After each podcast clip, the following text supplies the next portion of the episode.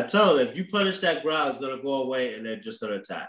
And they're like, but I don't want to growl. And I'm okay. So figure out what any environment has your dog growling and kind of see if you can get away from it. And then on another day, kind of slowly break it down where it's just you and your dog and whatever the situation was. See if you can kind of reenact it a little bit so that you can work them up to not be so nervous about it. Let them realize that it's good and things that they see or look at or that they used to be afraid of. Because it, it's not always necessarily a mean growl. It can be like an uncomfortable growl.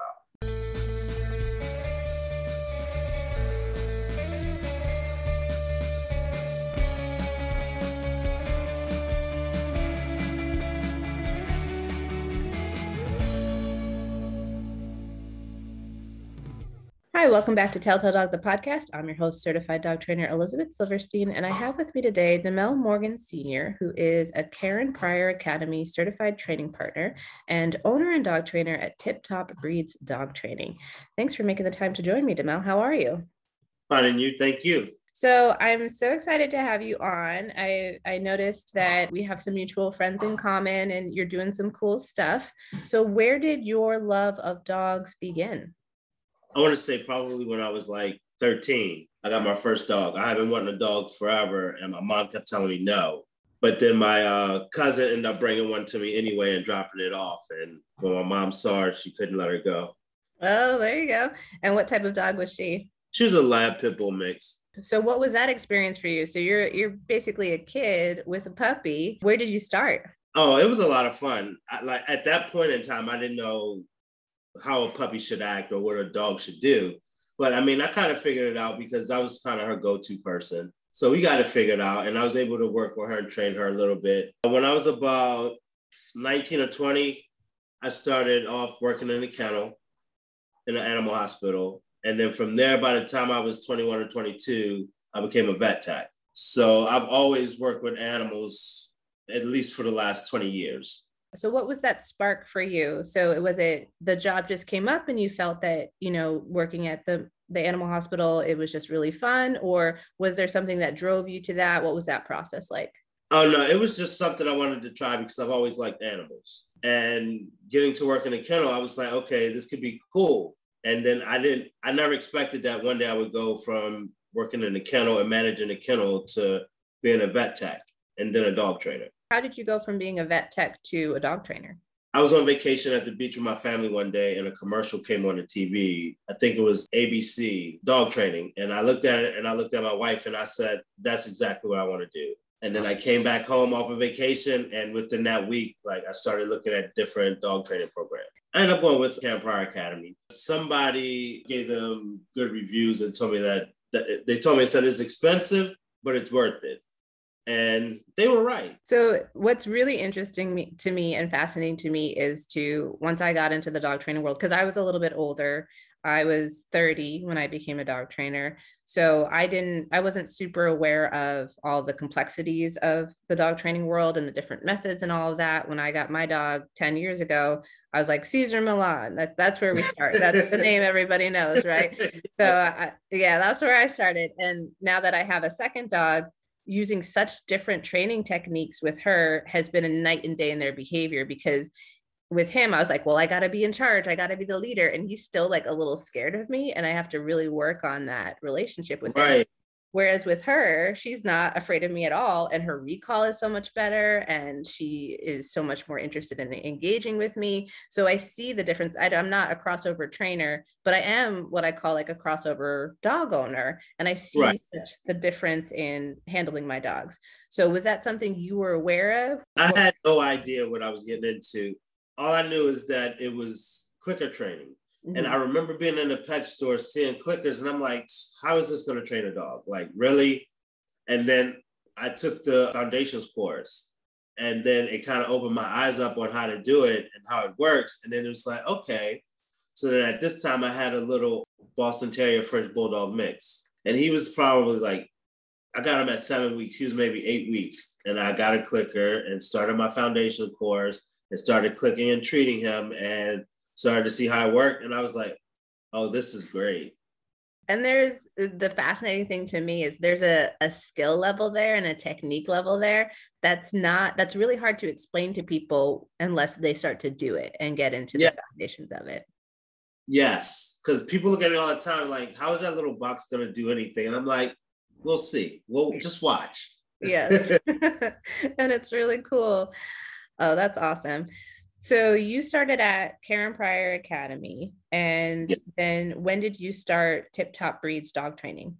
Maybe two thousand fourteen. Wow. I worked for one company for maybe a year, and then I decided that I wanted to just really work for myself. Same. I love working for myself. Yes. I, I was like, I like to make my own schedule. Mm-hmm. Yeah. I mean, I still, I, I'm still a vet tech too, but only like three days a week. And where are you located? I'm located in Frederick, Maryland. When you started your own company and, you know, working for other people is a very different thing than working for yourself. Was there certain values that you wanted to do when you started your own company? Or were there certain things that were important to you to establish? Oh, yeah. I just always wanted to make sure that the clients were happy and to make sure that they're understanding what it is that I'm telling them. And even just following up with them throughout the weeks when we're not working together, just to make sure that everything is still good. I wanted to always make sure that customer service was the first thing. Do you have any niches or certain things that you specialize in with your dog training? I like puppies. I like getting them when they're sponges before they even had a chance to go through the bad things in life. So I kind of like to stick to the, to the obedience thing. And sometimes I'll do tricks. I like to keep it basic. Loose leash walking, good recalls, and things like that. I feel like that if I get them off on the right foot with their dog, with their puppy, then it'll be easier from there. They lay the foundation with them as a puppy and just keep it going from there, because then that way they kind of figure out what makes them work. What are some of the most important things for you when it comes to working with someone, someone with a puppy? What do you need them to know? That I'm not doing it for the money. I'm actually doing it to help them, because I want them to have a better relationship with their dog. Because I always tell people, way back when, people feel like they had to dominate their dogs and they had to do this and they had to do that. But in all reality, give them options just like we have options. And if you give them options and you reinforce what you want from them more than what you don't want from them, then those are the things you'll get from them. Puppies are, is, puppies are hard. I always tell myself, I love puppies as long as they go home with someone else. Because I went, I, my two, my dogs are one and two. So I feel like I'm kind of over the puppy thing. So I'm just, I tell them, you have to be on their schedule in the beginning, then you kind of rotate them to your schedule. But you do it slowly and make sure that it's comfortable for them, and take baby steps and don't try to rush things. And where do you start when you get a new puppy and a client? What are, what's your process? The first thing I like to start working on with them is recalls, because recalls save lives. And I feel like if the dog isn't sitting, I don't care about the dog sitting. As long as the recall is strong, we're good, because I need that puppy to come in case it gets away from me. one hundred percent. I try to walk people through two emergency situations. They're running down the street. They slipped out of the house. And they've got something in their mouths, because yeah. I've, I've noticed, like, superhuman stuff is our human tendency is to freak out, yell, and chase our puppies. Um, yes. And then our other head tendency when they have something in their mouth is we grab them and wrench that mouth open and fish it out of their mouths. So all of that is just reacting on our own panic and fear, which is legitimate. It, both of those things are terrifying, but right. Unfortunately, that both of doing both of those things doesn't help our dogs come to us, and it doesn't help our dogs offer up a prized item that they shouldn't have either. Right.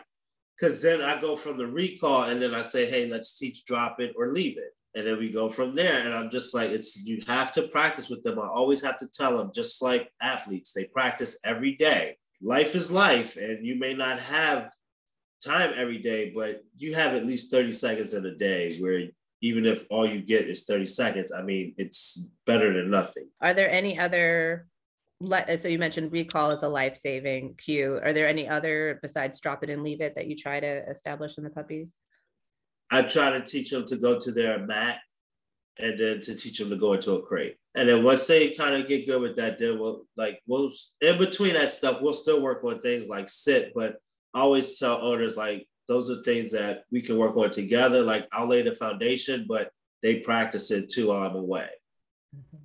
And I always uh, let them know that if it's more than one person in the household working with the dog, then they should work on separate things with the dog.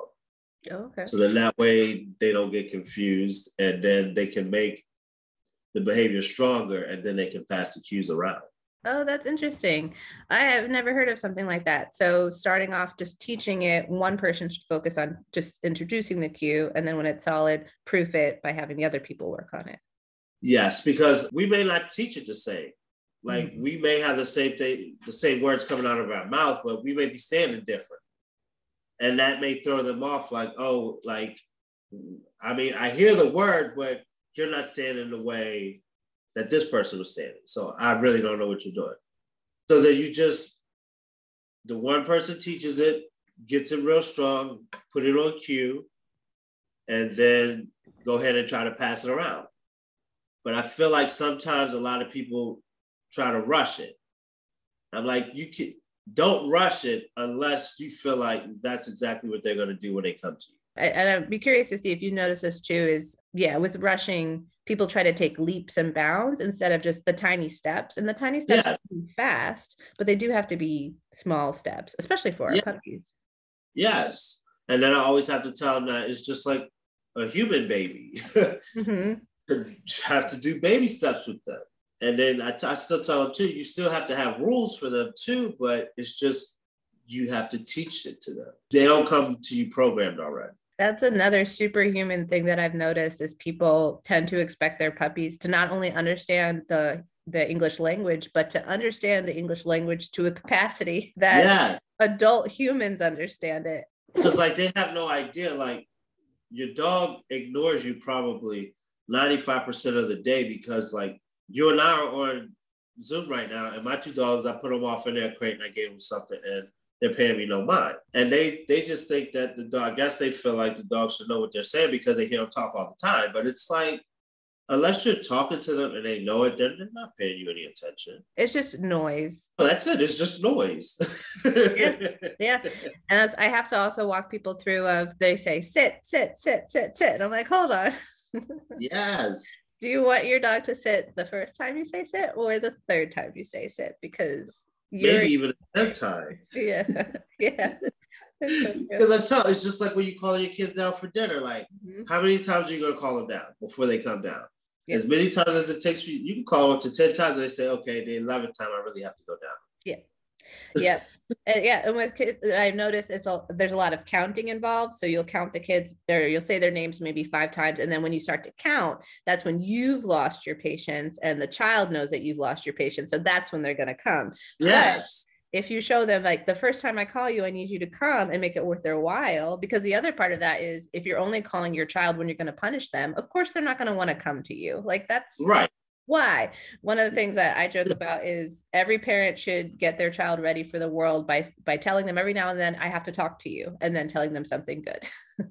Yes, exactly. But yeah, behavior, I feel, between puppies and kids is very similar. So if we think about it that way, then it's a little bit easier to understand that your puppy's not trying to be a little jerk. They're just being a puppy. And then right. your teenage dog isn't trying to be a jerk. They're just a teenager. Yes. And it's up to you to kind of work with them to get it where you want it. And I always tell people, you have to work with them when I'm not here. There's no point of me coming every week or every two weeks if you're not going to work with them, because they'll work good for me because they know what I want from them. But what do you want from them? Yes, that's another good point. I've noticed if people handling their dogs are unsure or they're not sure what behaviors they're looking for, the dog is also unsure and isn't offering right. behaviors. So true. Like they don't understand. They just feel like I tell them, they feed off of you. They they understand. So if, if you want to be that pack leader that you want to, that you keep saying you want to be, then you have to lead them by a good example and don't stress them out. If you feel like you're going to stress them out or you see that they're being stressed, then try to figure out how you can get them out of that situation. Picking your battles too, right? Does Yes. You know, does your dog have to do everything that you want it to do every time that you say? It's like a jump how high situation, or are there some things that you could just let go? Because I even feel like that's how it is in everyday life. Pick your battles. But some people are just like, they're too hard up, and they're like, they want to be controlling. And it's just like, no, it's a dog. Like, I feel like as long as it's not biting, attacking, or jumping all over people, and you can kind of get it to come back to you, then you can work with that. It's just, you have to practice with it. And I always tell clients, when you want to work on greetings or having your dog act a certain way when guests come over, you get your dog friends to come over and let them know, I need you to help me work with my dog today. Always try to make every experience a good one, and always try to work with people that know you're working with them, so that when you do take them out in the real world, they're just like, oh, I'm used to this. I tell them, it's not you being mean or being rude by removing your puppy from a situation. It's just that you know what you want, and you know what you've worked hard to, to get, and you don't want to mess it up. So it takes one bad, one bad experience, and then it's all shot. And even if it's not a bad experience, if your puppy, if someone says, oh, it's okay that they jump, and then they pet the dog for jumping, that's so reinforcing to that puppy. So of course you're going to keep jumping. Uh-huh. Because and I tell you, we reinforce a lot of things by accident. And I'm just like, I, even I do it sometimes to clients' dogs. And I, and I tell them, yeah, I should have done that, but this is kind of a, a good response that they, they, they gave me, and I'm going to take it. But then I'll get them to get down, and that's it. But it's just like, especially if it's a dog that is very, like right now I'm working with a dog that's very like shy. The owner's had her for nine months and she's been using pee pads in the house. She hasn't been going outside. She won't go outside. She's just so terrified.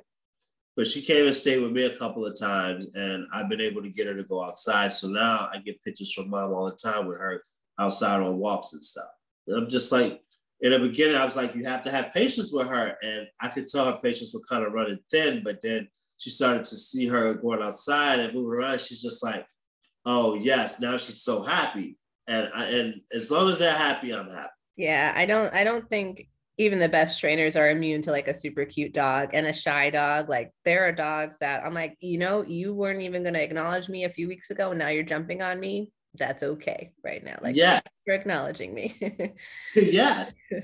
So sometimes like you just have to do it. Just take it. Mm-hmm. Pick and choose your battle. Is it worth it or is it not? Because I mean, I'm gonna take that. I want that. And as a pet owner, I'm gonna appreciate that, because especially if I get the opportunity to say, oh wow, they've never done that to you.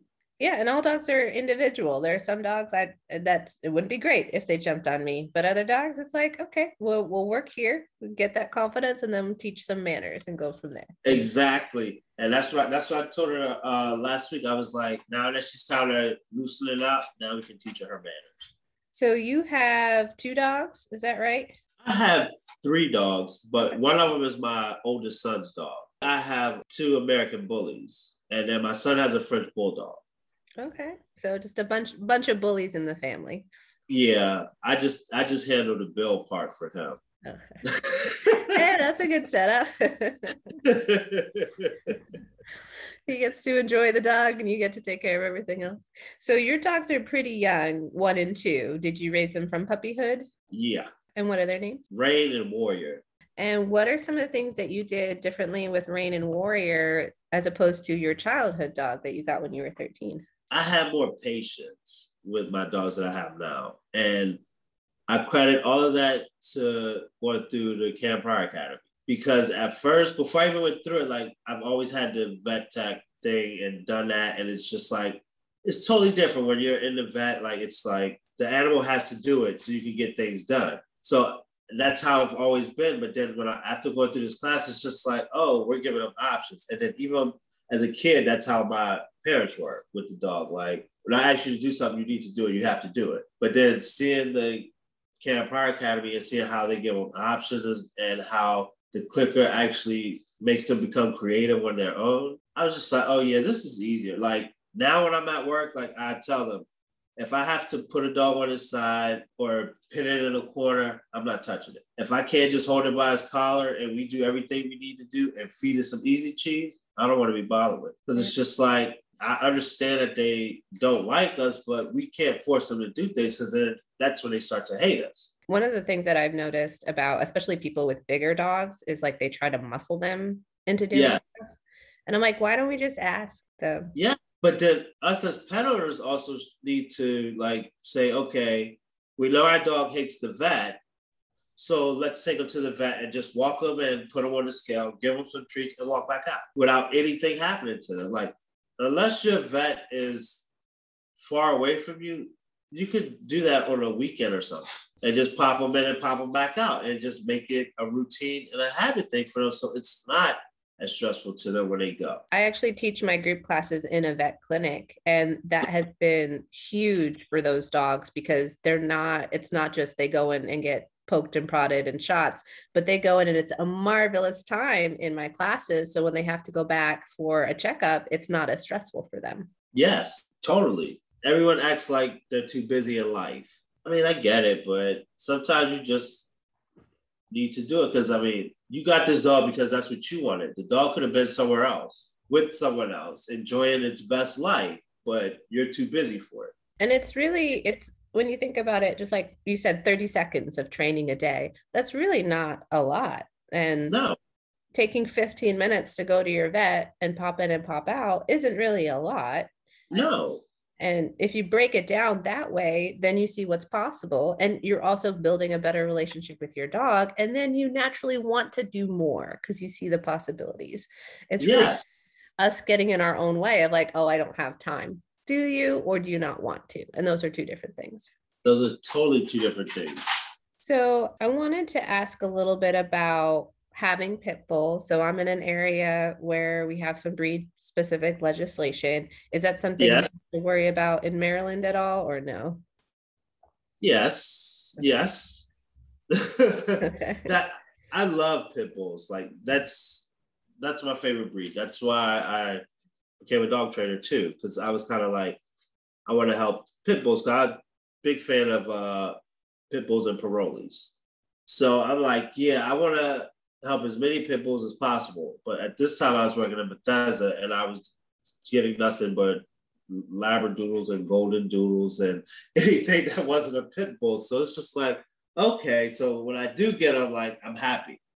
So I, I kind of got away from the breed just because I was tired of like the dirty looks. But I still kind of get them with my bullies, because the first question I'm always asked is, are they nice? And I'm like, what do you mean? Like, yes. And I always tell people, like, I wouldn't have a mean dog, like, because I have five kids and I, I wouldn't, that's just too much more for me to have to worry about. And it's, yeah, any, any dog with like a blocky head and some muscle is going to be looked at a certain way. Um, yes. And I think that's why body language is so important for people to learn. There was a, I, I he kind of looked part pitty, maybe part lab, but there was a loose dog in a neighborhood where I was doing a training walk.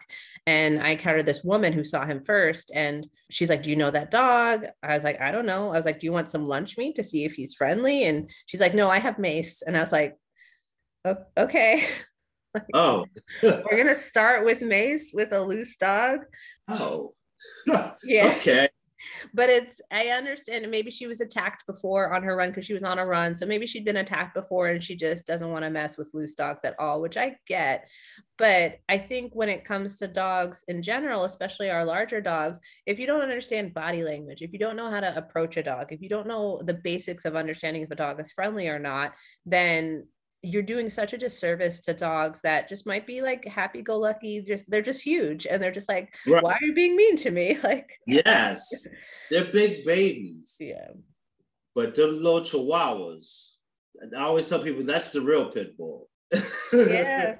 Yeah. And it, yeah, for no, no good reason. I guess they're tiny. So that's why I guess they, they have to do that. So What what do you love about pitties in general too, and what do you wish people knew about? I just them? love the the energy that they have, and like some of, like I had two of them too when I was like maybe twenty-one, and they were different. One of them was very athletic, and the other one was like a princess. I mean, I love both of them, but my little athletic one, I kind of loved her a little bit more, just because I love.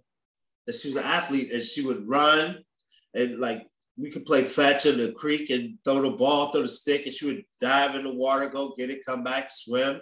Like, but the owner was just like, oh no, I don't want to do that. So I just like, if you work with them and you kind of give them things to do, then that'll get the energy out of them. Yeah. And you got to also watch what it is that you do with them, because keep, I always tell people, keep in mind that the world has a different aspect of them. So you want to always be careful what it is you do with them, because you keep in the back of your mind that if you upset them, then you can upset them. But as long as you're you're good with them, they're they're fine. They're just like any other dog. Any other dog, you could do that with any other dog too, and they'll be the same way. I wonder sometimes if if sometimes they need a more experienced owner, and it's not like a first-time yes. owner dog yes. for all of the five that are under the pit bull kind of label, because they are very, very smart and they are strong. Putting that in the hands of someone who's inexperienced can be a challenge.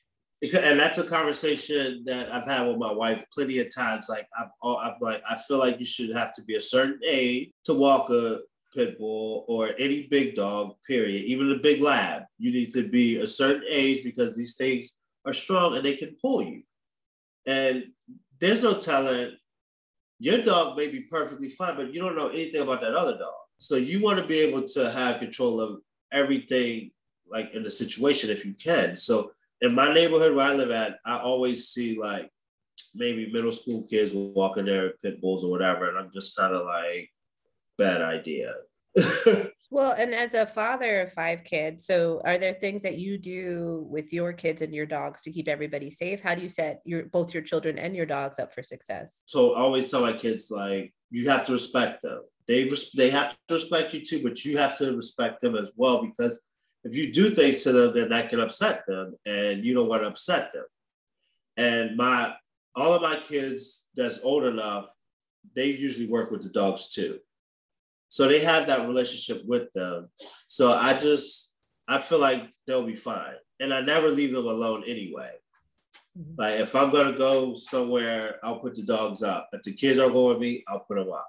But other than that, the dogs do whatever they want to do, and the kids do what they want to do. And they, they interact when they want to. It's all about giving them options. And how old are your kids? My oldest one is twelve and my youngest one is one. Okay. And I have eleven, four, and six. And we've always taught them to respect dogs. What advice would you have for someone who has kids, especially young ones, and their dogs? To teach your kids to respect the dog as well. I get that you have in your mind that these are your kids and that the dogs have to respect them, and the dogs shouldn't do this and the dogs shouldn't do that, but the dogs have feelings too.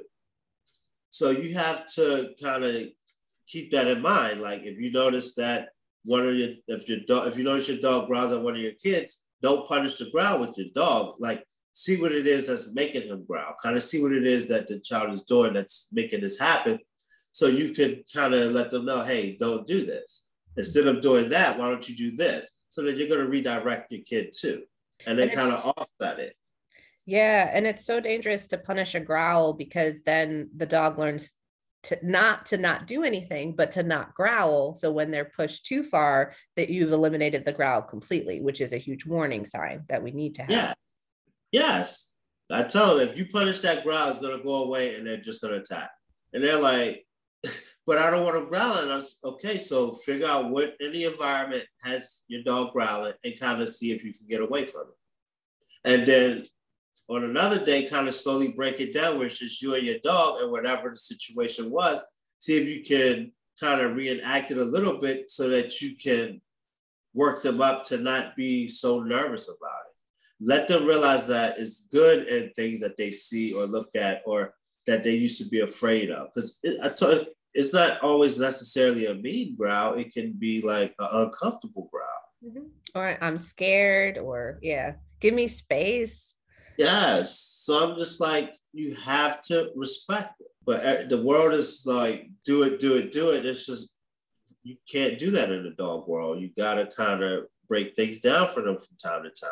I personally would take a million baby steps to get what I want instead of trying to get it done in five steps. Because then everyone knows what's expected, right? The kids and the dogs. When you make it clear, you know, what's going on and that they have a safe space to go to if they're uncomfortable or the kids need to stop pulling on the dog, then it's a much safer environment for everybody. Yes. And I've, I always recommend to clients to have crates for their dog because that can be their safe place. If they don't want to be bothered with the kids, then they can just get, go in their crate or go to their bed or their mat or whatever you have out for them to go to. And you just let the kids know when they're there off limits. When you see them go to that spot, don't mess with them. That's mm-hmm. that's their time. I try to, if there's like a, it depends on the age of the kid, but I try to explain it to the kid too. Like if you're in bed and you're super warm and cozy and then someone comes and grabs your foot and grabs you out of bed, would you like that? Right. No, they wouldn't. They're like, oh my gosh. I just posted an interview with uh, another person who has a pit bull and a baby. And we were talking a little bit about the book, Don't Bite the Baby, and all this management protocol. And I'm, I'm just glad that there's, even if it's slight, there's this shift in, you know, a dog should be okay with whatever a kid does to it. And, and now we're moving towards, well, let's actually give them space and make sure that they're comfortable and they feel okay. Yes, exactly. Because I'm just like, do you want people to do those things to you? Even when it comes to like prong collars and shock collars, I always ask clients, like, what if every time you said something stupid or did something stupid, you got a shock or you got a tug on a collar? And it's it's not good for anyone. Like, yeah. Try for this positive thing and it will work out so much better for you because you don't want your dog to be scared of you because it, that's when they start being fearful and then they bite and then they see you and then they just get so stressed out. You stress them out. And then since you've decided to stress them out, now they got you stressed out and it's just not good for anyone. Damel, so I think that was all the questions that I had. Was there anything else that you wanted to add? Oh, no. I mean, as far as like people in, in pit bulls, they're, they are a great breed, but they shouldn't be for first-time dog owners. And they shouldn't be dogs that you let your teenagers walk around. Like, they really need to be with responsible owners. They're strong. And this whole myth about them having lockjaw, like, they're just strong. They're strong as hell. And you have to be able to control it. Mm-hmm. And if you treat them good from puppyhood up, you'll have the perfect dog. But if you try to, let's see, dominate them, then just be prepared because you're, it's not going to be good for you or them. I think, yeah, I think there's a lot of times we do stuff where dogs are just like, what the heck? And so they have to respond and yeah. It might be good. It's like they, they, they're trying to protect themselves or they're trying to avoid fear or pain or what have you. Yes, because I try to like, even with, well, with my dogs, like I try to do everything like, that involves food, especially if I'm doing like vet things with them. Like if I got, sometimes like I just gave my boy dog a cytopoint shot and I made sure I put cheese out for him and just talked to him and got him real happy. And I didn't just poke him because I know he doesn't like that. Like I was prepared for a scrape. So I was like, maybe I can avoid that if I just do this. Just think about ways you can set any dog up for success and still get what you want. And then you're winning. And that's why it's more of a, a dialogue and a conversation. So if the dog needs to take a break, you know it and you can let them and they can let you know, hey, I'm not comfortable. So more, more conversation and less monologuing, I guess. Yes, that's it. Well, Damel, where can people find you online if they want to um, email you, if they're looking for a trainer or if they want to follow if they want to you? Email me, they can email me at dog trainer eighty-six at i cloud dot com. I'm also on Facebook and Instagram, and it's Tip Top Breeds Dog Training with a Z. And I'll have a webpage, and hopefully it should be complete by the end of the year. I will link to your email and your socials too for the for the podcast episode. So I'll do the sign off first, and then I'll ask you the question. This has been Telltale Dog, the podcast with your host, Elizabeth Silverstein, certified dog trainer in Central Arkansas. And my guest today, Damel Morgan Senior Music has been provided by Jim Thiago of seven second chance. Find more of his work on iTunes and Spotify. And stick around for after the music for some final advice from Damel.